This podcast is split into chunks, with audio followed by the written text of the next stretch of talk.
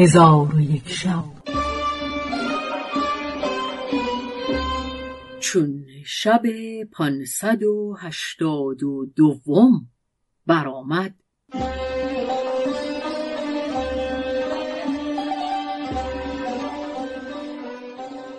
گفت ای ملک جوانبخت ملک زاده چون نزد دختر تیاخ رفت. دخترک گفت چون تو را بدیدم طمع در حیات کردم. ملک زاده را مهر بر او بجنبید. او را ردیف خود کرد و به او گفت دلت خوش و چشمت روشن باد که اگر مرا خدای تعالی به قوم خود برساند و به سوی پیوندانم بازگرداند تو را به پیوندانت برسانم. پس از آن ملک زاده اسب براند و دخترکی که ردیف او بود گفت ای ملک زاده مرا به زیر آور که در پای این دیوار دفع حاجت کنم. آنگاه ملک زاده او را از اسب فرود آورد و به انتظار او ایستاد. دخترک پشت دیوار رفته پس از ساعتی با منظری قبی به در آمد. چون ملک زاده او را بدید اندامش بلرزید و از بیم او عقلش برفت و حالتش دگرگون شد. سپس دخترک دیو صورت در حال برجسته به اسب سوار شد و با ملک زاده گفت چرا روی تو دگرگون گشت؟ ملک زاده گفت چیزی به خاطر آوردم که مرا اندوهگین ساخت. دخترک جواب داد از لشکر پدرت یاری جوی و دلیران سپاه را پناه گیر. ملک زاده گفت اندوهی که مراست از لشکر پدر چاره نتوان کرد. دخترک پرسید. از زخایر پدر یاری جو؟ جواب داد. از مال و زخایر نیز. کاری بر نیاید. دخترک پرسید. شما را گمان این است که خدایی در آسمان دارید که او می‌بیند ولی دیده نمی شود و او بر همه چیز قادر است. ملک زاده جواب داد. آری جز او پناهی نداریم. دخترک گفت. او را بخوان. شاید که تو را خلاص کند از من. آنگاه ملک زاده سر به سوی آسمان کرده با دلی محزون گفت پروردگارا در این بلیت که مرا روی داده است تو یاری همی جویم. در حال دخترک بر زمین افتاده بسوخت و به سان خاکستر از هم بپاشید ملک زاده حمد خدای تعالی به جای آورده شکر بگذاشت و تند همی راند تا اینکه خدای تعالی او را به راهی راست دلالت کرد و به شهر خیشتن برسید و پس از نومیدی ها از لقای پدر شادمان گشت و همه این مهنت ها که به ملکزاده روی داد از رأی ناسباب وزیر بود که همی خواست او را هلاک کند. ولی خدای تعالی او را نصرت داده از هلاک خلاص نمود. ای ملک من این حکایت با تو گفتم تا بدانی که وزیران بدفطرت را با ملوک دل صاف نشود و نیکی به جای ملک روا ندارند. تو نیز ای ملک به سخن وزیر گوش مدار از ستمگر بر حذر باش. ملک چون سخنان کنیز بشنید به کشتن پسر فرمود. آنگاه وزیر سیم در آستان ملک حاضر گشته پایه تخت ببوسید و گفت ای ملک من دولت خواه تو و تو را به رأی رزین اشارت می کنم تو پند من بنیوش و در کشتن پسر شتاب مکن که او تو را نور دیده و میوه دل است. بسا هست که گناه او بسی سهل باشد و این کنیزک او را در چشم تو بزرگ می نماید. چنان که مردمان دو دهگده یکدیگر را از بحر قطره ای اصل کشتند. ملک گفت این حکایت بازگو چگونه بوده است؟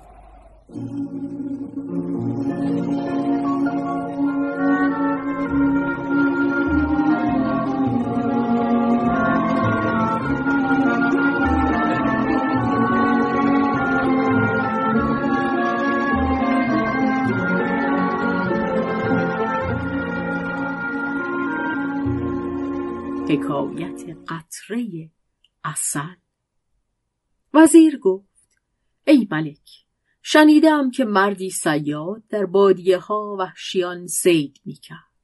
روزی در شکاف کوهی به زیر سنگندر اصل بسیار یافت. از آن اصل جمع آورده در مشکی که با خود داشت بگذاشت و مشک به دوش گرفته به شهر در آمد و آن سیاد شیر سگی داشت که چون پو گرفت سایه خورشید براهو گرفت. آن سگ در نزد او عزیز بود. آن مرد سیاد به دکان بقال بایستاد و همی خواست که اصل به بقال فروشد. آنگاه قدری از اصل بیرون آورد که به او بنماید. قطره ای از آن اصل بر زمین بچکی پرنده ای بر آن اصل بنشست. بقال را گربه ای بود. بر آن پرنده بجست. سگ سیاد به سوی گربه برجست و گربه را گرفت. در حال بقال برخواسته سگ سیاد را بکشت. سیاد برخواسته بقال را بکشت. بقال دهی دیگر و سیاد دهی دیگر داشتند. این حادثه بشنیدند. اسلحه خیشتن گرفته به یاری برآمدند. هر دو گروه به همدیگر رسیده تیغها برکشیدند و یکدیگر را همی زدند تا اینکه خلقی بسیار از هر دو سو کشته شدند.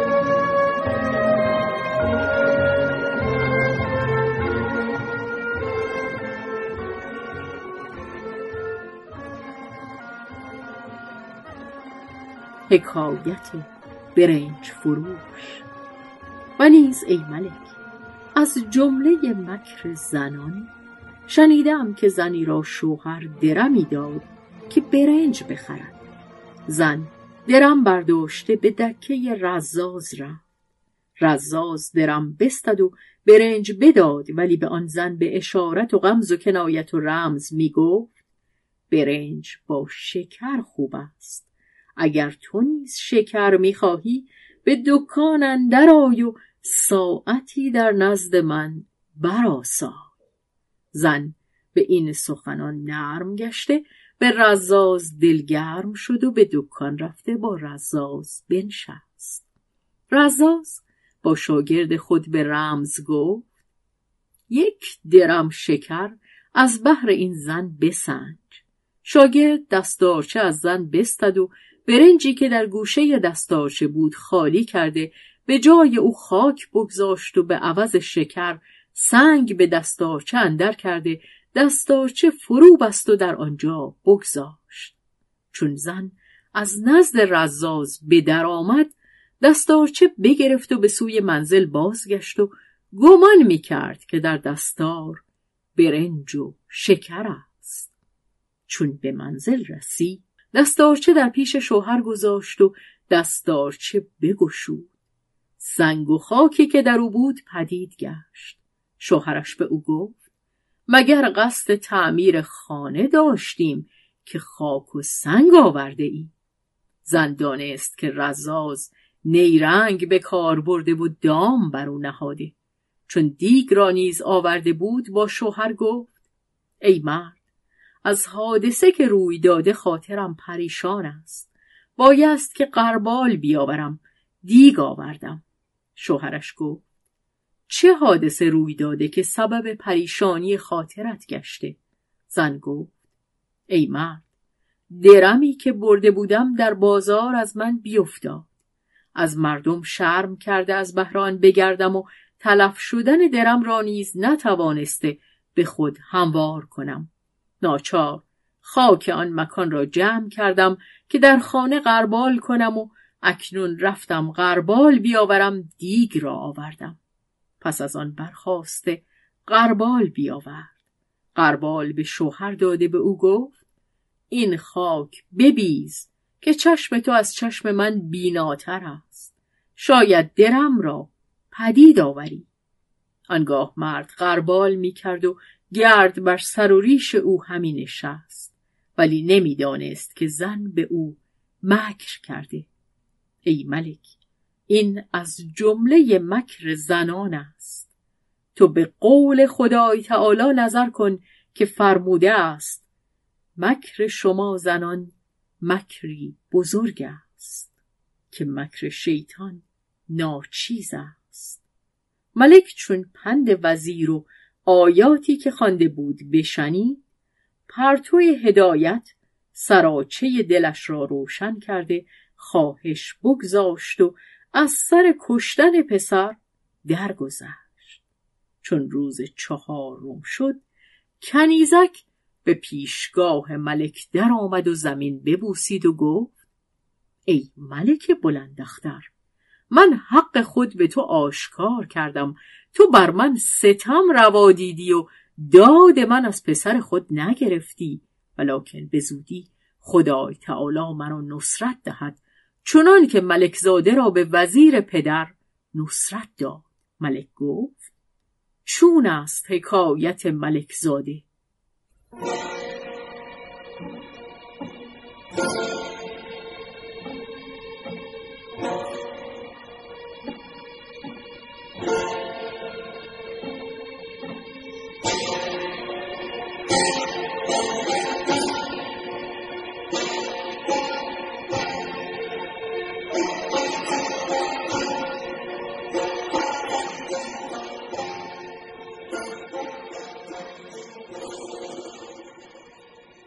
حکایت چشمه جادو. کنیزک گفت ای ملک شنیدم که ملکی از پادشاهان را پسری بود و بجز آن پسر فرزندی نداشت. چون آن پسر چهارده ساله شد پدرش دختری از دختران ملوک به دود تزویج کرد و آن دختر خداوند حسن و جمال بود و می داشت که آن دختر را از برای پسرش خواستگاری می‌کرد. لکن دختر راضی نمی‌شد که او را به پسر امش تزویج کند. پس چون پسر ام دختر شنید که او را به دیگری تزویج کرده اند آتش غیرت در دلش شرر افروخت و در فکر حیلتی افتاد. روزی به خاطرش رسید که هدیتی گرانمایه به وزیر ملکی که دختر ام او به پسر خود تزویج کرده بود بفرستد و از او در حلاک ملکزاده یاری جوید آنگاه هدیتی لایق و مالی بسیار به سوی او بفرستاد و از او تمنا کرد که هیلتی سازد و نیرنگی آغازد که سبب حلاک ملکزاده شود و یا اینکه لطیفهای به کار برد که او را از تزویج آن دختر پشیمان کند و به وزیر بنمود که اگر تو این کار کنی چندین برابر اینها مال دهم وگرنه از غیرت اندوه هلاک خواهم شد. چون هدایا به وزیر برسید آنها را قبول کرده پاسخ داد که دلت خرم و دیدت روشن باد که هرچه تمنا کرده ای به جا خواهم آورد. چون روزی چند از این ماجرا برفت پدر دختر به احزار ملکزاده بفرستاد که دختر به دو سپارد. رسول نزد ملکزاده رسید و پیام بگذاشت. ملکزاده از پدر دستوری خواست. پدر او را جواز داد و وزیری را که هدایا از پسر ام دختر به دور رسیده بود با هزار سوار دلیر و های شایان و های زرین و خیمه های حریر با ملکزاده بفرستاد. پس وزیر با ملکزاده برفت و او را پیوسته به خاطر اندر بود که با ملکزاده کیدی کند تا اینکه روزی به بادیه ای رسیدن وزیر را به یاد آمد که در کوهی که نزدیک به آن مکان است چشمه است که عین و زهرا گویند. هر مردی که از آن چشمه بیاش آمد در حال زن شود. چون وزیر را از آن چشمه یاد آمد لشکر را در دامنه کوه فرود آورد. پس از ساعتی خود سوار گشته با ملکزاده گفت اگر تو نیز سر تفرش داری سوار شو. در حال ملکزاده سوار شد و با وزیر پدر روان گشت و دیگری با ایشان نبود. ملکزاده نمی‌دانست که از غیب چه خواهد رسید و همی رفتند تا به سرچشمه برسیدند. ملکزاده از اسب فرود آمد.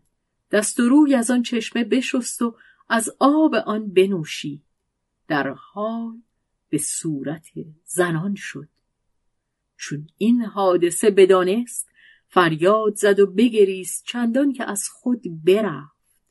وزیر رو به او آورده به مصیبت او بگریست و به او گفت خدای تعالی تو را از این مهنت خلاص کند. چگونه به این بلیت دچار شدی و چرا چون این اندوهی بزرگ به تو روی داد؟ ما از برای عروسی تو روان بودیم که ملک دختر خود به تو سپارد. اکنون که به چنین بلیت گرفتار شدی نمی‌دانم باز به سوی مقصود روان شویم و یا به شهر خیشتن بازگردیم فرمان تو راست. هر چه گویی چنان خواهیم کرد.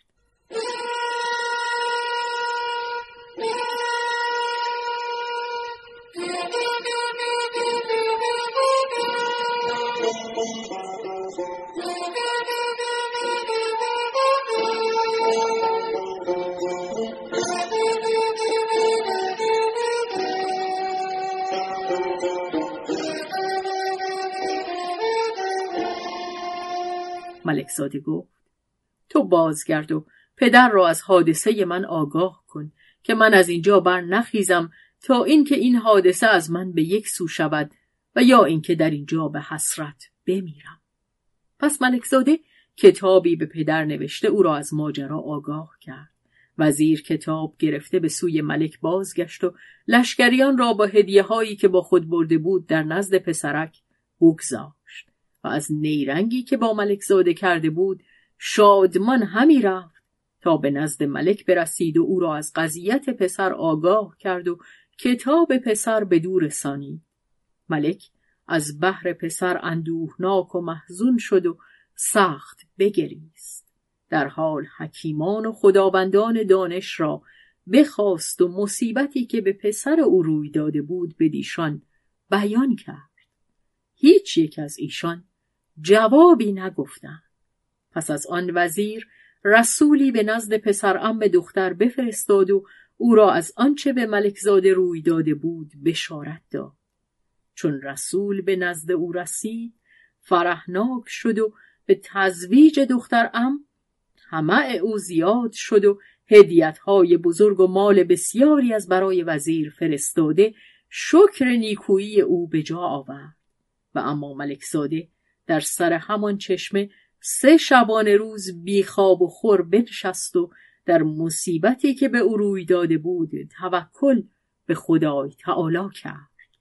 چون شب چهارم شد سواری که به صورت پادشاه زادگان تاج مرسش بر سر بود پدید گشت و به او گفت ای پسر تو را که بدین مکان آورد ملکزاده ماجرای خود بیان کرد و باز نمود که از بحر برپا کردن عیش به شهر پدر عروس می رفتیم. وزیر پدرم مرا بدین مکان آورد. من از این چشمه آب خوردم و به این بلیت گرفتار آمدم. القراز ملک زاده حکایت خود حدیث کرد و بگریست. چون سوار سخن او را بشنید به حالت او رحمت آورد و به او گفت وزیر پدر تو را به این رنج گرفتار کرد که این چشمه را از بشر جز او کسی نمی شناسد. پس از آن جوان سوار به او گفت با من سوار شو به سوی منزل من آمده امشب مهمان باش. ملک زاده به او گفت مرا آگاه کن تو کیستی تا من با تو بیایم.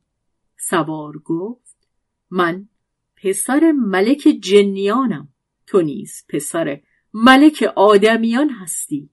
اکنون خوشدل باش که بر من بسی آسان است که این رنج از تو بردارم و این اندوه از تو ببرم. آنگاه ملک زاده لشکر خود را در آن مکان گذاشته. خود با پسر ملک جنیان روان شدند و تا نیمه شب برفتند.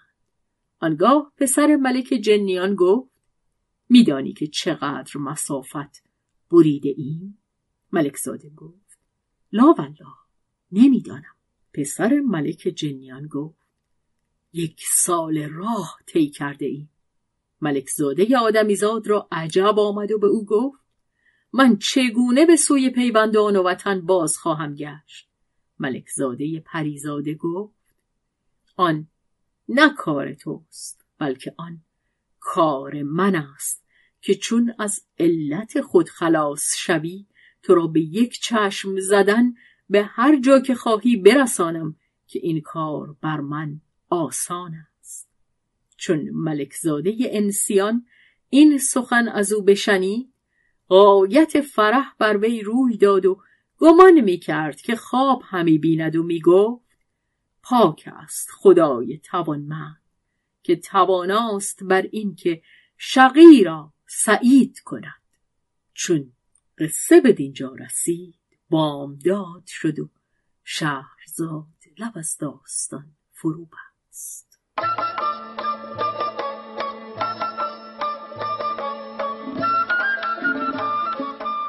قصه گو شهرزاد فتوهی. تنظیم مجتبا